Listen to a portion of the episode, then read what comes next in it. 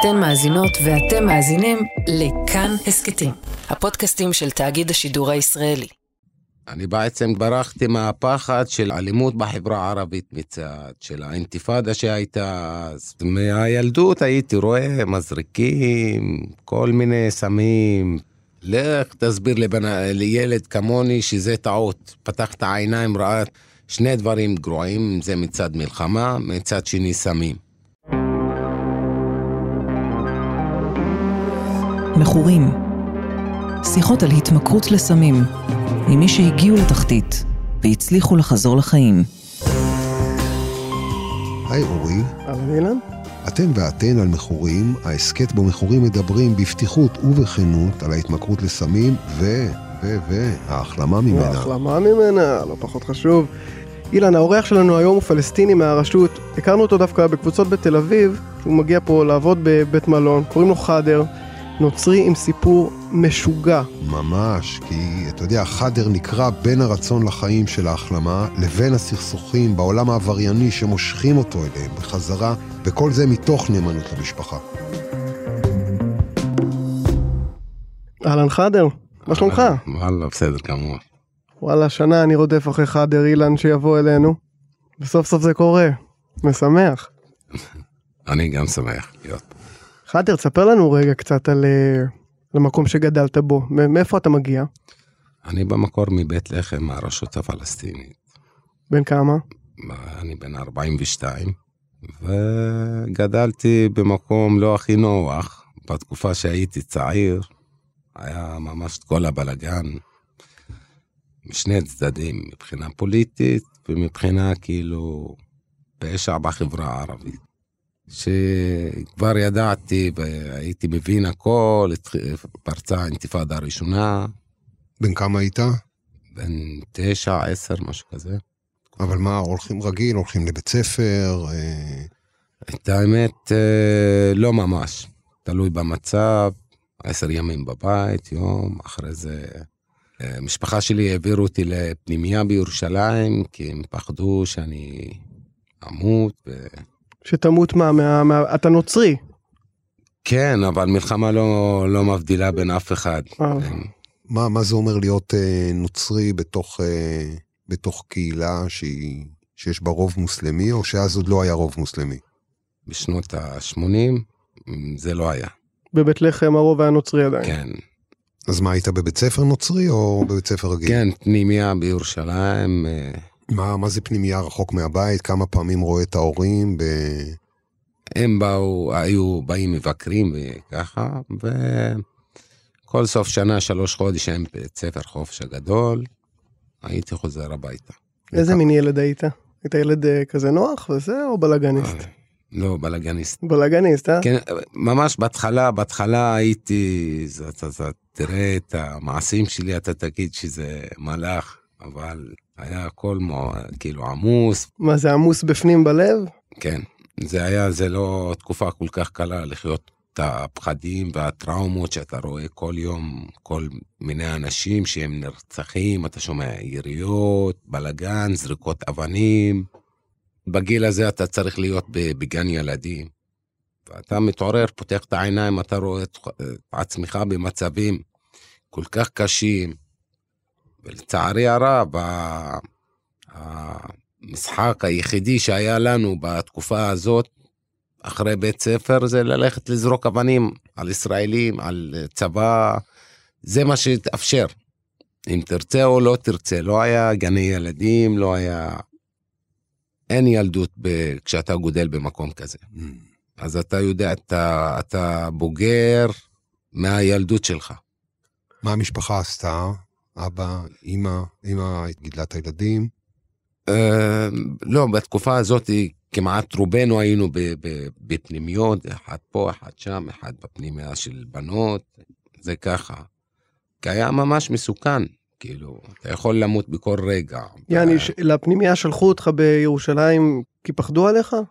כן, ו- ו- וזה שינה את, ה- את החיים שלך בצורה קיצון. הרי התרחקת, התרחקת מבית לחם, עכשיו אתה לא, כבר לא בתוך כל הבלאגן. אני חושב לי אישית עשה יותר גרוע. המעבר לירושלים? כן, כאילו, בתקופה שהייתי אני זקוק למשפחה הגרעינית שלי, זו התקופה שהייתי צריך אותם, כאילו, להרגיש את הביטחון מאבא, החום האהבה מאמא, וזה לא היה. מה אמרו לו, זאת אומרת, הסבירו לך, אבל למה אתה הולך לפנימייה? זה לא... מה, מה זה משנה? הבן אדם לא. צריך חיבוק, צריך את צודק, החום. צודק, ו- זה לא, יש ילדים שמוציאים אותם מהבית פנימייה, כי הבית לא מתפקד, כי יש אה, בבית אלימות, כי אין כסף, אה, והרווחה מוציאים את הילד מהבית. יש כל מיני. כאן, לפי מה שאתה מספר לי, דווקא נשמע לי שההורים עשו מאמץ, והשקיעו כסף גם, כדי להרחיק אותך ממקום של סכנה. לא, זאת אומרת, לא להרחיק אותך בגלל שהיית פגע רע. אתה צודק, אבל האי הבנה או ההבנה שלי המעוותת אה, התחילה משם, שאני נטוש, שאני דחוי, שהם לא, לא רצוי, ואותה בעיה כאילו ב- באישיות שלי עדיין נמצאת עד עכשיו. איזו בעיה? שלא רצוי, שנטוש, שמפחד להיכנס לקשרים, אם זה עם חברים גברים או לכל קשר שהוא. אז אה, זה, אני חושב ששם אה, הכל הסתבך בצורה והשפיע עליי עד עכשיו, אני חושב. אז איך זה מילד שבפנימייה, שבא לפנימייה והוא בעצם מתרחק ממקום של אלימות, מתי אתה מתחיל להסתבך בתוך הפנימייה? מה, מה שם משתבש? מתי דברים משתבשים שם? מהיום הראשון. היו מעשנים קודם כל, אתה נכנס, ואתה השפעה של החברים, והייתי בנקודה מסוימת, כאילו, שהגעתי לשם הייתי מבושל, כאילו, לא אכפת לי יותר מה, כאילו, אין מה שמרתיע אותי. כאילו, הרגשתי שאני מיואש, אני יכול להתבטאות את זה עכשיו, להגיד שאני מיואש, אבל את ההתנהגות שלי, יש התנהגות של בן אדם, של ילד מיואש. מתי פעם ראשונה שם אה, פגשת סמים? תראה, בבית שלי, במשפחה הגרעינית, יש לי שש בני דודים שהם משתמשים.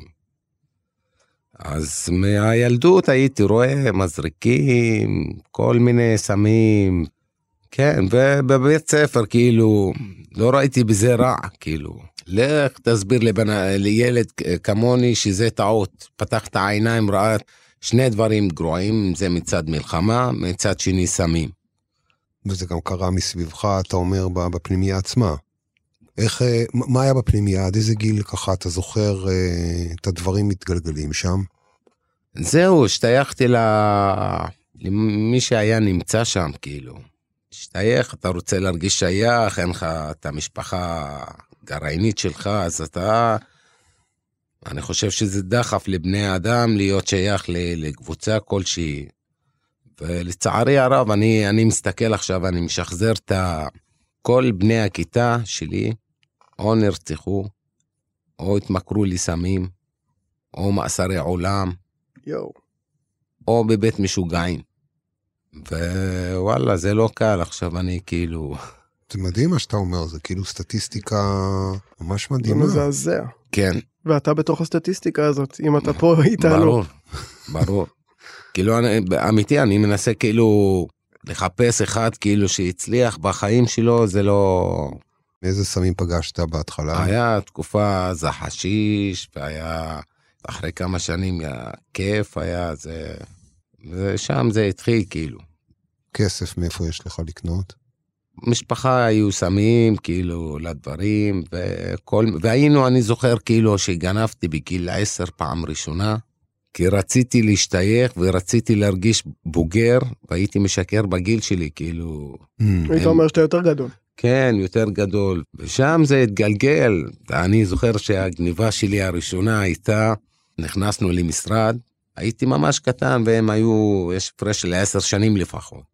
גנבו את הכספים ו- ו- ו- ואני פתחתי את המקרר גנבתי איזה שוקו. שוקו לא, ולחמניה. כן, אתה מבין את ההרגשה הנפשית ש, שחסר, אז זה, זה, זה, זה עובר לכל מיני תחומי חיים, זה לאוכל, זה גם בפנימיה בכלל, האוכל שלהם כמו, כמו, אתה יודע, אחד, שתיים, מגעיל. שלוש, כן, רגע, אז אתה בעצם אומר שבגיל 9-10 אתה כבר מעשן חשיש. כן.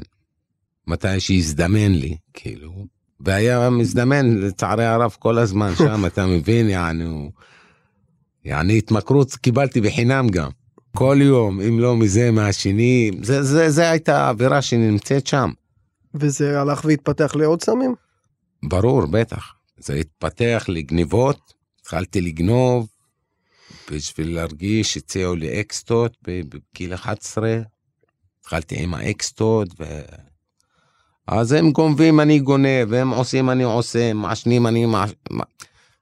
אי אפשר כאילו להיות בצד השני עם קבוצה כזאת. כי זה להיות, כי להיות בצד השני זה להיות לבד בעצם. אני בעצם כאילו הייתי בורח מהלבד הזה.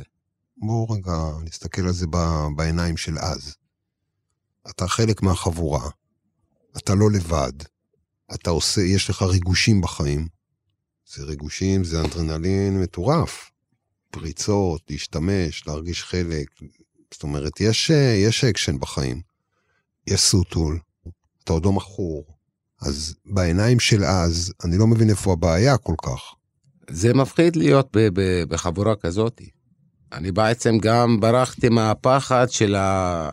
של האלימות בחברה הערבית מצד, של האינתיפאדה שהייתה אז, וזה זה לא כל כך קל, אני חוויתי הרבה טראומות, אני, אם אני חוזר קצת, כאילו, משחזר תמונות, כמה ראיתי אנשים נהרגו מולי, זה הסמים כאילו, היה, איך אומרים, ז'ונגלר, באו עליי מאה אחוז. התלבשו עליך טוב. כן, כאילו, אני זוכר שהשתמשתי כאילו בסמים יותר מסוכנים בגיל 12, זה התחיל. מה זה סמים יותר מסוכנים? חומר, הרואין. הזרקת בגיל 12? כן. ובגיל 13 הייתי ב... הצעיר ביותר במדינה, הייתי בליפתא. וואלה, שברת שיא.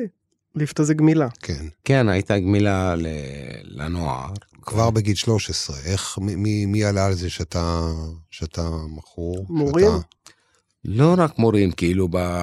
היה הכל כביכול נורמלי, והמשפחה יודעים שזה היה חשיש, גראס, כל מיני, לפעמים אקסטות. ידעו? ידעו. איך ידעו? תשמע, גם הוא אמר לך איזה מין משפחה יש לו, זה לא אנשים קלולסים שאין להם מושג מה זה הדברים האלה, הם מבינים עניין.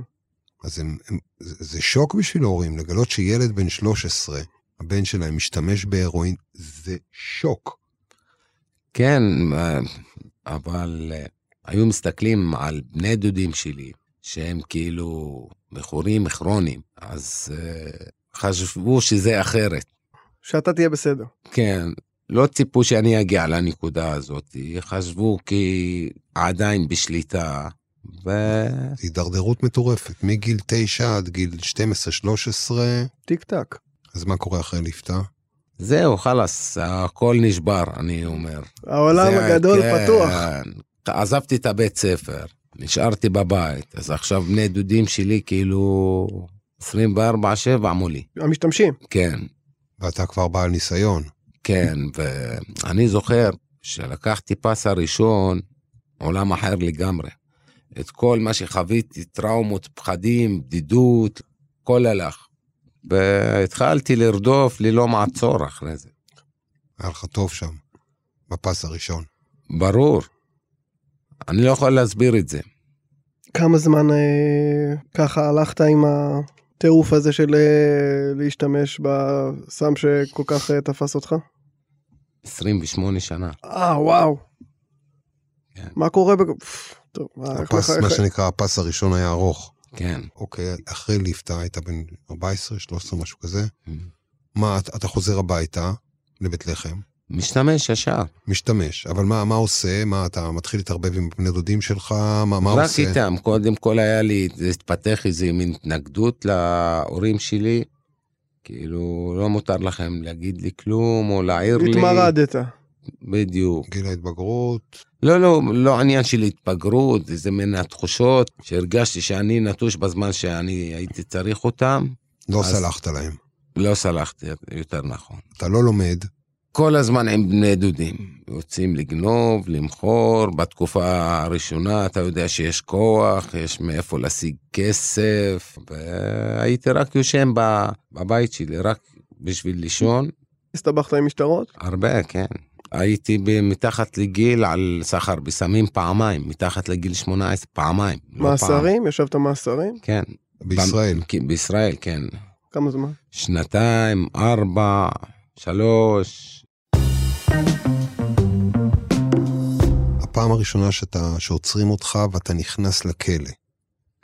זה, זה חוויה, זו, זו חוויה טראומטית, זה לא, זה לא משהו שהכרת. את האמת, כאילו, הרגשתי את זה וראיתי את זה במקום יותר גדול. כאילו, הפשע אצלנו בחברה, אתה תכיר גם מהילדות, אם לא תרצה. אבל אה, פנים מול פנים, זה היה קשה, כן. הייתי עם בני נוער, וחשבתי שזה יהיה יותר קל, כאילו, בני נוער וזה, אבל זה יותר מסובך. צעירים שרוצים להוכיח את עצמם בכל מחיר, ו... אתה מתכוון בתוך הכלא? בתוך הכלא, ו... ועזוב מה שאני מרגיש, אם אני פחד, אני חלאס, נכנסתי איתם, התחלתי לשים על הכוונת מי אני צ... צריך לדקור בשביל לעשות שם. אחרת אתה תחיה כמו עבד בבית סוהר אם, אם אתה לא חזק. אני זוכר, בשביל לישון, לנוח ממש, הייתי מקלל או תוקף סוהר בשביל ללכת לבידוד, בשביל לישון הכי בטוח, הכי חופשי, כי בתוך החדרים אין שינה כשיש לך חשבונות ו... ו... ו... ו... כן, זה לא קל, כאילו. יואו, זה מטורף זה. זה לא קל, כאילו. אתה תקום, אתה תראה מישהו שרף מישהו בשמן זית, הפנים שלו, זה טראומות ש... כן, וראיתי אנשים שהתאבדו, תלו את עצמם בגלל זה. ואיך אתה מחזיק מעמד מבחינה נפשית בתקופה הזאת? תגיד, אתה לא נכנס לדיכאון, או, ש... או שהיצר של ההישרדות שלך חזק כל כך שאתה... מצד זה חזק, מצד שני כבר אין, בעולם כזה אין מקום לרגשות והמחשבות שלך. אין, ובגלל זה אולי אתה שם לב בקבוצות, אני יכול לשתף הרבה על עצמי, אני מדבר בכללי, אבל מה שאני חווה ביום יום, אם נפגעתי או הרגשתי מנוצל, או... אני לא יכול לדבר על זה. כי גדלתי, ואיך אומרים? כמו פאסט פוד, יאללה יאללה, אין רגשות, אין מחשבות, תעשה מה שצריך לעשות, וזה מה שהזדמן. ובטח ההתמכרות חגגה בתוך הכלא, בטוח. ברור, ברור, כאילו, הכרתי את הקריסטל, את הכדורים, אין מחסור בסמים בכלא. אני לא גאה במה שאני אומר, אבל הצורך יודע- לסמים נותן לך לעשות כל מיני שיטות להשיג את זה. כמו מה? אני זוכר כאילו הייתי במגרש הרוסים עצור בחדר 31 ושמעתי שיש בחדר אחד יש uh, סמים והמרפאה היא שלוש חדרים מחדר אחד. אז דקרתי את עצמי מפה עד פה יואו. בשביל לצאת, כן, כן. הסמים עשו, עשו עליך עבודה יפה. כן, יש שפיות, מה שנקרא. כן. מה זה, טוטאלית. אני, ממה שאני שומע, יש לך, יש לך שני בוסים על הראש. אחד זה הסמים, והשני זה המשפחה. והמנטליות שלה, שאנחנו חיים בה. אז יש לך הרבה בוסים, ואתה פשוט איננו במקום הזה, חוץ מהעניין הזה שיש לך כעס על ההורים שלך, שננטשת בגיל צעיר, ואתה בתוך הקרחנה הזאת, שאתה מנוהל, אין לך בעצם אה, ברור. שיקול דעת. אין שיקול דעת, אין, אה, אין חופש בשביל להרגיש, או אתה צריך את החומרים האלו בשביל לשרוד עוד יום ועוד יום, כי להיות מפוחד מהמשטרה, מזה, מהגניבות, מה... אתה צריך הרבה סמים והרבה אנרגיות ואין לי את זה. אז אני עשיתי את ההפך. העמסתי את הגוף והראש בהרבה סמים, כאילו שאתה שם את ה... דורך על הגז, אין דרך חזרה. וגם את ההשפעה של החברה, אני לא רוצה לפרט, עשיתי איזה משהו, או אני יכול אה, דברים שאני יכול, כאילו, אני יריתי על אח שלי בכנסייה. ירית על אח שלך כן, בכנסייה? כן, כן, ויריתי לאח שלי ברגל שלו. למה? כדי, רק... להעביר מסר לחברה, איתי לא מתעסקים. ו- אבל הוא אח שלך, למה לא לעשות את זה למישהו אחר?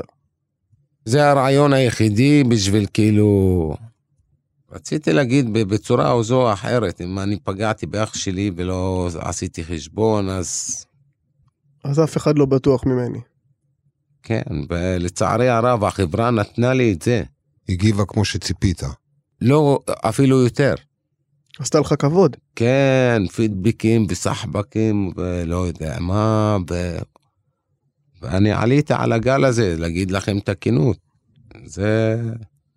ובתוך תוכי זה לא אני עמי, אני עייף מהחיים, מהילדות, אפילו אתה יודע, אני צוחק על זה.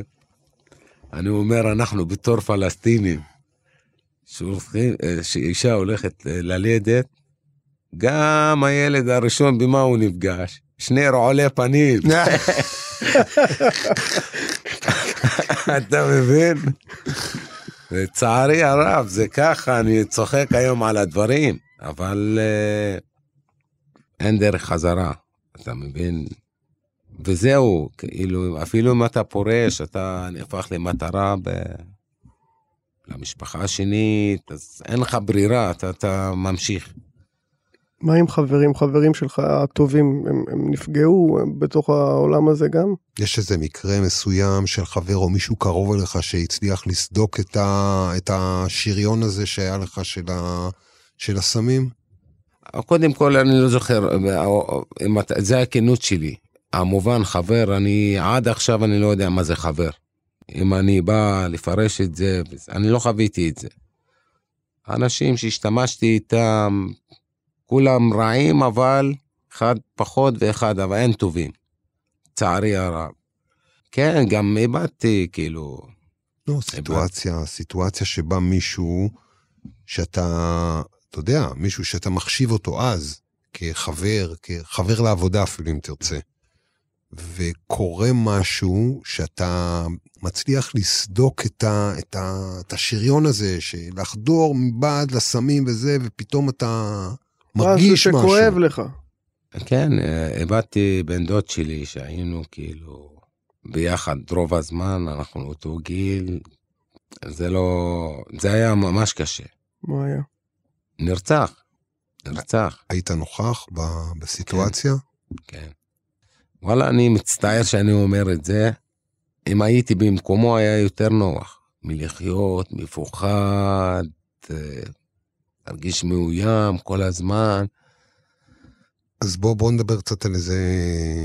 על נקודה שאתה מתחיל להרגיש את התחתית. נקודה שאתה... שאתה מרגיש ש... ש... שהדברים סוגרים עליך. משהו שאולי גרם לך למפנה. מתי שאבא שלי נפטר. מתי זה היה? לפני תשע, שבע שנים. והרגשתי את הבן אדם היחיד שתמיד אומר לך, הכל בסדר, אל תדאג, אני איתך, הלך. הייתי כל כך תלותי באבא שלי. מכבד אותו, כי זה חלק מהמנטליות, אם הוא נכון, לא נכון. הרגשתי, אמנם כאילו אימא שלי לפניו, גם... נפטרה. כן, פתאום כזה. לא הרגשתי כמו של אבא שלי, כאילו. אבא היה משהו כאילו... הבן אדם האחרון שאומר לך הכל בסדר, אל תדאג, הלך, אז uh, זה השפיע עליי מאוד, כאילו. לא יודע מה הרגשתי, אבל שם התחלתי כאילו שאני צריך לעשות משהו לשנות את החיים שלי. ומה קורה בעצם אחרי, אחרי המוות של אבא שלך? משהו משתנה? כן. איך? אתה 28 שנה משתמש. בדיוק לא יודע מה, מה קרה, אבל כשהלך אבא שלי לעולמו, אני רואה שאני צריך לעשות פרסה ולנסות משהו אחר. ומה ניסית? ניסיתי לבד. להפסיק? להפסיק, נכשלתי, עוד פעם, חזרתי, ובסוף, כאילו, היה איש עסקים, את הבן אדם הזה, אני מה זה אסיר תודה לו. היה אוהב אותי מהילדות, בעייתי, כזה שובב. ו... קיבל אותך כמו שאתה. כן, הוא מכיר אותי מהילדות, כאילו, איך אומרים? שיש לי את האומץ לעשות הרבה דברים, ו... וזה ההפך ממה שהייתי מרגיש, להגיד את הכנות. מה, אתה חשבת שאתה פחדן? אני בטח שאני פחדן. אני פחדן, אם לא הייתי פחדן לא הייתי משתמש בסמים. אבל אני מאמין מהמקום שלי, כאילו, אם בן אדם נורמטיבי עבר רבע ממה שעברתי, היה מזמן מתאבד. אז מאיפה גייסת את התקווה בכל זאת? זאת אומרת, אבא שלך, אבא שלך נפטר, עשית כמה מאמצים, לא הצלחת להפסיק. לא הצלחת לבד הרי. אתה מספר על הקרוב משפחה, איש עסקים. זה היה לפני שאבא שלי נפטר, תקופה מאוד קצרה. הייתי הולך אליו, אני אגיד לו, אין לי חשמל בבית, אין לי זה, אין לי זה, והוא היה אומר לי, לך, אתה מסטול, אתמול נתתי לך לחשמל. וברגע שאבא שלי נפטר, הייתי מול 20 מטר מהחנות שלו. אני זוכר, ואני נכנסתי לאיש העסקים הזה, וביקשתי את העזרה, הרגשתי שאני לא יכול לעמוד על הרגליים. והוא בא ועשה מה שצריך, לקח אותי, עשינו מה שצריך לאבא, ואחרי כמה ימים, כאילו, הלכתי לבקש כסף, הוא אומר לי, אתה רוצה כסף לסמים או ללכת לגמילה? ישר אמרתי לו לגמילה. התכוונת לזה? לא יודע. וואלה, הלכתי. כאילו, הצלחתי להביא כמה חודשים נקי, ומשם התחיל את השינוי בחיים שלי. יצאתי מהגמילה, הוא איש עסקים, הוא מתעסק ביהלומים, בתיירות, בכל מיני... אמר לי, מה אתה רוצה לעבוד? אתה מדבר שפות וזה. אמרתי לו, עזוב אותי, אני אתן, תן, שים אותי בשמירה, בחוץ, לדע, לעשות מה שאני יודע לעשות. ושם לאט לאט כאילו התגלגלתי. התחלתי להיכנס בפנים, ו... ואיזה יום הוא אמר לי, אני רוצה אותך, יש לי הרבה תיירים, ואלו עשירים, ו... ואני קומבינטור, אני יכול למכור סיפורים לתיירים, מה שאתה רוצה. ומכרתי בסכום מאוד גדול ביום הראשון שלי. אז הוא אמר לי, אתה יותר לא תצא בחוץ, אתה רק בפנים. אבל זה לעשות כסף. איך אתה מחזיק מעמד ועולה על חיים של מה שאנחנו קוראים לו החלמה? כמו שאמרנו, נפגשנו בקבוצות אה, מכורים אנונימיים. שם זה לא רק להיות נקי הרי. שם זה, יש איזושהי תוכנית, יש איזשהו עקרונות רוחניים, בלה בלה בלה, לא חשוב עכשיו. איפה מלתחמן תיירים, להפוך להיות בן אדם שהוא חי חיים שהם לא רק אני לא משתמש בסמים, אלא גם משנה את החיים שלי בצורה עמוקה יותר. אני המשכתי שם אצלו אה, תקופה כאילו לא קצרה, ומה שהחזיק אותי, אני מאמין שהוא החליט שאני אהיה איתו בכל מקום שהוא הולך. האמין בך. ומשם התחלתי לחשוב, אני לא יכול להיות לבד, אין אבא, אין אימא, אין מי שמבשל, אין, אין. גם זה, אני חושב שזה היה לי דחף להיות עם בת זוג, מצאתי אותה, כאילו, והתחתנתי, כאילו, איך אומרים? מה זה התחתנת? כאילו פגשת מישהי... כן. האישה שלך שהיא מרצה, נכון אמרת? כן. סיפרת לי. כן, מרצה באוניברסיטה. היא ידעה לך, שמעה לך, ידעה שאתה... סיפרתי לה הכל, כאילו. היא מבית לחם? לא, מרמאללה. איפה פגשת אותה? באוניברסיטה, פעם ראשונה. מה עשית שם? היו הרצאות על סמים ביום הסמים העולמי, ב-26 לתשעי, אני חושב. כל שנה ביום הזה, כאילו, משרד הבריאות, מחלק סמים, כל מיני ארגונים שהם כאילו הולכים לבתי ספר. Mm. הרגשתי שאני צריך להיות בתחום הזה. כאילו, לא, mm. במילים אחרות, לא ניסיתי כמיטב יכולתי להעביר מסר שלא מישהו אחר יעבור מה שעברתי, פשוט מהסמים. אז אני... אתה דיברת עם הסטודנטים. כן. כאילו יצאתי, אני זוכר פעם ראשונה, לקחתי מיקרופון ודיברתי, והייתה איזה בחורה שכנראה מתביישת להגיד שאבא שלה יש לו בעיה והיא צריכה עזרה, אז ביקשה מהאשתי עכשיו. מי שהיום אשתך. כן, ו... נתתי לה את המספר ולקחתי את המספר שלה, וכאילו, ראיתי אותה פעם ראשונה, אהבתי אותה, אז אמרתי, יאללה, עוד קומבינה בחיים, מה יהיה? אז ביקשתי את הטלפון. ומשם, כאילו, אחרי שהתחתנתי, התחילה את הקורונה, ואני זוכר, איך המחלה עבדה עליי, קורונה, אנשים מתים, אה, סוף העולם, זה מה שהראש שלי מספר לי. אז אמרתי, יאללה, כאילו, קצת פיקניק, להשתמש לפני שנמות, יעני, זה הכנות שלי. ועד אותו שלב אתה כבר נקי כמה שנים בכוחות עצמך? כן, שזה גם לא צחוק. כן, ואחרי הנישואים, כאילו, הרגשתי אחרת, שאני לא לבד. הרגשתי אחריות כלפיה. זה מספיק, אתה יודע, אנחנו מכורים, אנחנו לפעמים, אה, אנחנו מספרים לעצמנו איזה סיפור בסיטואציה מסוימת, שלפעמים לא מספיק אה, רק בן זוג או בת זוג, שאתה אומר, מה, לא נעים, לא, לא אעשה לה את זה, אפילו ילדים לפעמים, שאתה אומר, אה, בסדר, רק פעם אחת, אחרי זה, אחרי זה יהיה בסדר, אני אתיישר עוד פעם. הנה, מה, אז- מה אז- בעצם, זה, זה שהיא בחיים שלך, זה מה שמאפשר לך להתגבר על ה... ברגעים של קושי, ברגעים שיש לך דודה חזקה, ברגעים שהראש שלך מספר לך תסריט מסוים שפעם אחת זה בסדר, ש... זאת אומרת, היא עומדת בינך לבין השימוש? ב-90 אחוז, כן. התחתנת טוב. ספר לנו רגע על הפגישה הראשונה שלך של ה-NA, שאתה מגיע אליה בתל אביב. איך אתה מגיע לפגישה זה היה בתל אביב? בזום, פגישה שלי הראשונה Mm. בזום.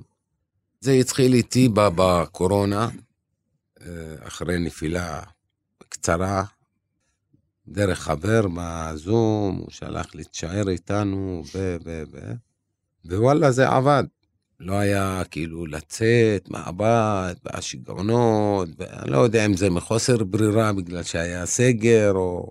אבל זה תפס, הרגשתי ש... פעם ראשונה בעצם שאתה, שאתה לוקח חלק בפגישה שיש בה עוד מכורים. כן, ואחרי שלוש חודש התחלתי לשרת בזום, ו... להנחות קבוצות, אתה כן. מתכוון. מתי התחלת ללכת אה, פיזית לקבוצות? אחרי הקורונה, בקבוצות שאני, שאני ואתה נפגשנו? כן, אז זה בתל בתל אביב. אביב. כן. אתה הולך רק בתל אביב? לא, זה כאילו הייתי עובד פה, התחלת לעבוד בתל אביב בעצם, אנחנו כן. לא... בבית מלון. כן, בבית מלון, ודרך ענת בזום, אז היא אמרה לי, יש לך פה, יש לך שם, אז אמרתי, יאללה, אנא ערף, אוהב לנסות. ומה אתה, איזה, איזה אנשים אתה פוגש בקבוצה? וואלה, זה מצחיק, למה אני צוחק? הפגישה הראשונה שלי, נכנסתי, הייתה פגישה של להט"בים. ואני מסתכל, הכל מוזר לי, את האמת. אני אומר, מה, החליף... ברוטשילד, ברוטשילד בתל אביב. כן. אני אומר, יא רבאק, מה, החליפו את הדגל של המדינה? מה, אני לא יודע שאלו להט"בים, ואני בא ממקום קשה שהוא שופט את האנשים האלו בצורה חזקה. כולל אותך? גם. כי זה המחשבות שהיו מתרחשים מסביבי. ומשם זה התחיל, כאילו, לא קיבלתי את זה, חודשיים לא חזרתי, ועד ששאלתי אחד מהאנשים בזום, אמר לי, לא, יש להם יום מסוים, כאילו, הרגשתי התנ- התנגדות, ודיברנו אני ואורי, כן, זה בדיוק דיברנו לפני יומיים אחרי קבוצה על זה. ואני שאלתי את עצמי, אני אומר, אם אתה היחיד הפלסטיני שבא ל... וזה אמיתי, אני היחידי, כאילו, מהרשות שבא לקבוצות במדינת ישראל, והם, כל הקבוצות, כולל את הלהט"בים, מסתייגים מזה שאתה פלסטיני. מה תעשה? אז פה, כאילו, אני אומר, אם הם מקבלים אותך כפלסטיני, אמנם שיש סכס- סכסוך משוגע, ומקבלים אותך ונותנים לך כבוד, למה אתה לא תקבל? אתה לא צריך להסכים. ווואלה, זרמתי. כאילו, עכשיו אני הולך לכל קבוצה. וכל אחד יכול להיות מה שהוא רוצה, ואני יכול להיות מה שאני רוצה, כאילו, כללים חדשים אה, בחיים שלי, כאילו, יותר פשוטים, יותר... זה, זה, זה פער עצום כשאני מנסה לחשוב על, ה, על הסיטואציה שאתה מגיע בפעם הראשונה, אה, גם, או, או לפנימייה, שאתה חבר חדש בפנימייה, או שאתה חבר חדש בכלא, פתאום אתה חבר חדש ב... מקום שמחבקים אותך. כן, כאילו פעם ראשונה אתה בא למקום כזה ואתה... ועוד להט"בים. ואתה לא צריך להיות, אה, אתה לא צריך לנהוג באופן אלים או באופן, זאת אומרת, אתה יכול לשתוק גם, אתה לא, לא חייב לעשות כלום, איזה, איזה חוויה זאת. תראה, בהתחלה לא, לא, לא זיהיתי מה הייתי מרגיש, לא... במיוחד, זוכר, אורי, שהייתי שם את הגב שלי על הקיר, והכיסא ממול עושה מרחק, כאילו... שלא יתקרבו אליך. שלא יתקרבו, שגם אני אצליח לזהות מי נגד מי, אולי יש לי מישהו חשבונות מהבית סוהר, ו... וזה הלך איתי הרבה. עד שכאילו ראיתי את זה אחרת, במעשים שלהם, אוהבים אותך, בוא נשתה קפה, בא זה מדבר, ו...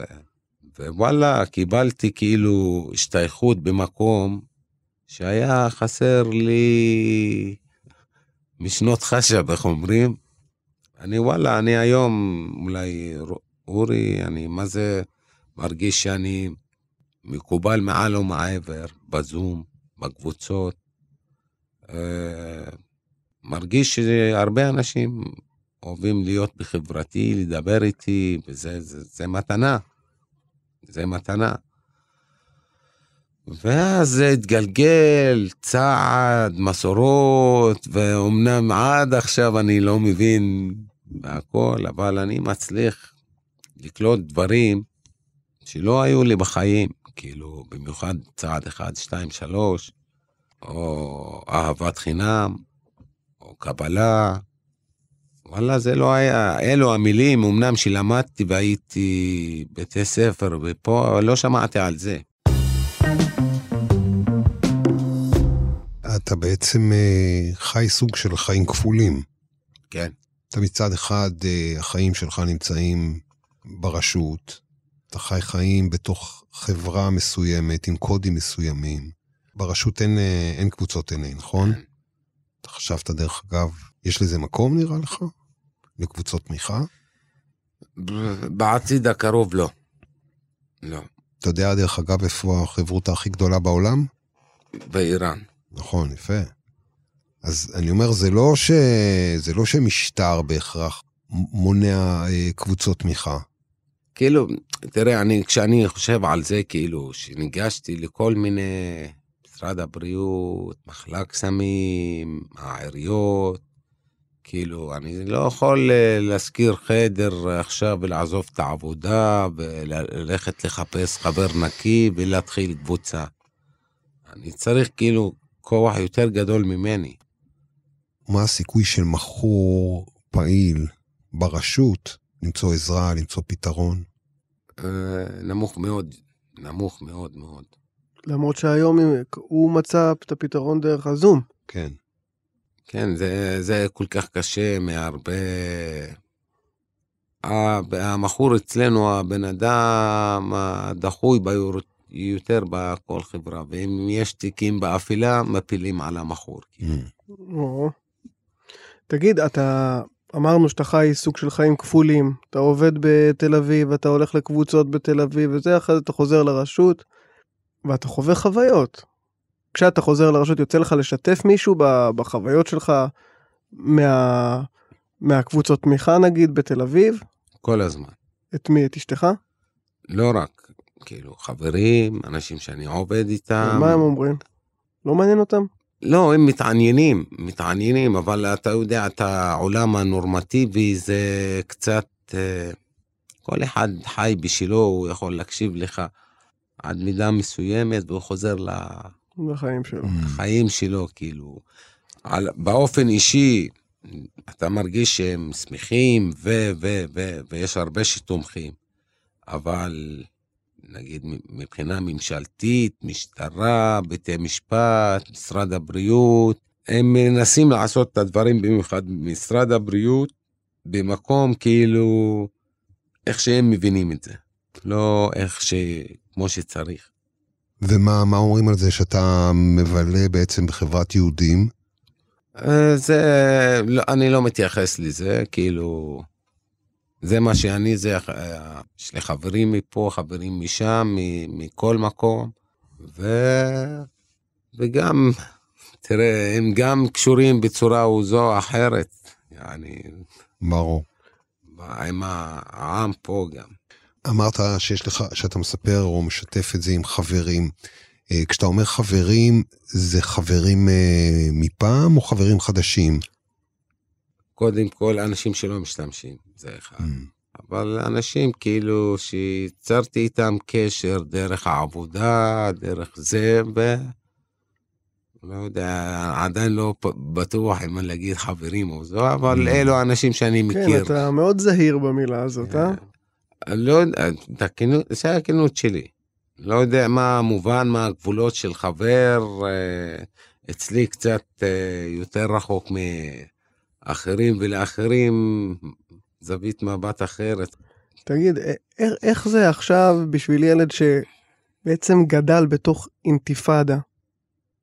לחיות ולשבת ולשתף מה, מהעומק הלב שלו עם יהודים אחרים, בתל אביב. זה לא פשוט, זה אחד.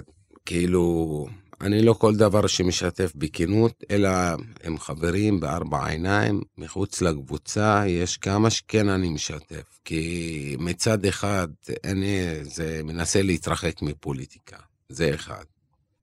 אני חווה רגשות שאני עובר את המחסום, קם ארבע בבוקר, אני מסתכל במחסום, אני עומד שעתיים בגלל החייל שבא לו להיות על הפייסבוק. משאיר איזה אלפיים עובד, זה סוחט אותך רגשית. אבל uh, אני באופן אישי לא בגלל אני, אני בא להחלים. ואני יכול לשתף חבר מחוץ לענה, להוציא את החבר, uh, את ה... חבר נקי אתה מתכוון מה... כן, uh, מחוץ לקבוצה, לשתף על הדברים שאם זה נוגע בפוליטיקה או בדת, אני מאוד זהיר, וסיפרתי לך כן, שלשום. דווקא כן עשית שיחות כאלה. כמו קרה לי שבוע שעבר, אני משתף שקשה לי ברשות ואין קבוצות ואין את התמיכה וזה, מה איזה חבר. אומר לי, אתה יודע מה, אחי, אמנם שאני בעל דעות קיצוניות, ימניות, אבל אני אוהב אותך. אני שיתפתי את אורי. אני אומר, יא רבאק, מה הוא מנסה להגיד לי? אתה מבין? אבל יש הכל מהכל. יש אנשים שאני קרוב יותר, יש אנשים קרוב. אני מתמודד עם זה, אבל אין לי, אני אישית, אני אישית, ותראה, אני ברדיו, ואני אומר משהו חשוב ממה שאני מאמין בו. אם זה קצת, דיברנו על זה. אני אין לי בעיה עם שום אף אחד. אני, מה שהמצפון שלי אומר לי, אני עושה, אני לא משפע משום דעה, משני צדדים. אני עושה מה שנוח לי, ואני אמשיך להיות קרוב לכל האנשים, ואני אלחם בשביל זה, נקודה. חדר, חדר, בהחלט תודה שבאת. גם אנחנו אוהבים אותך. תודה שבאת. תודה, ושמה שנקרא, תחזור הביתה בשלום. בעזרת השם.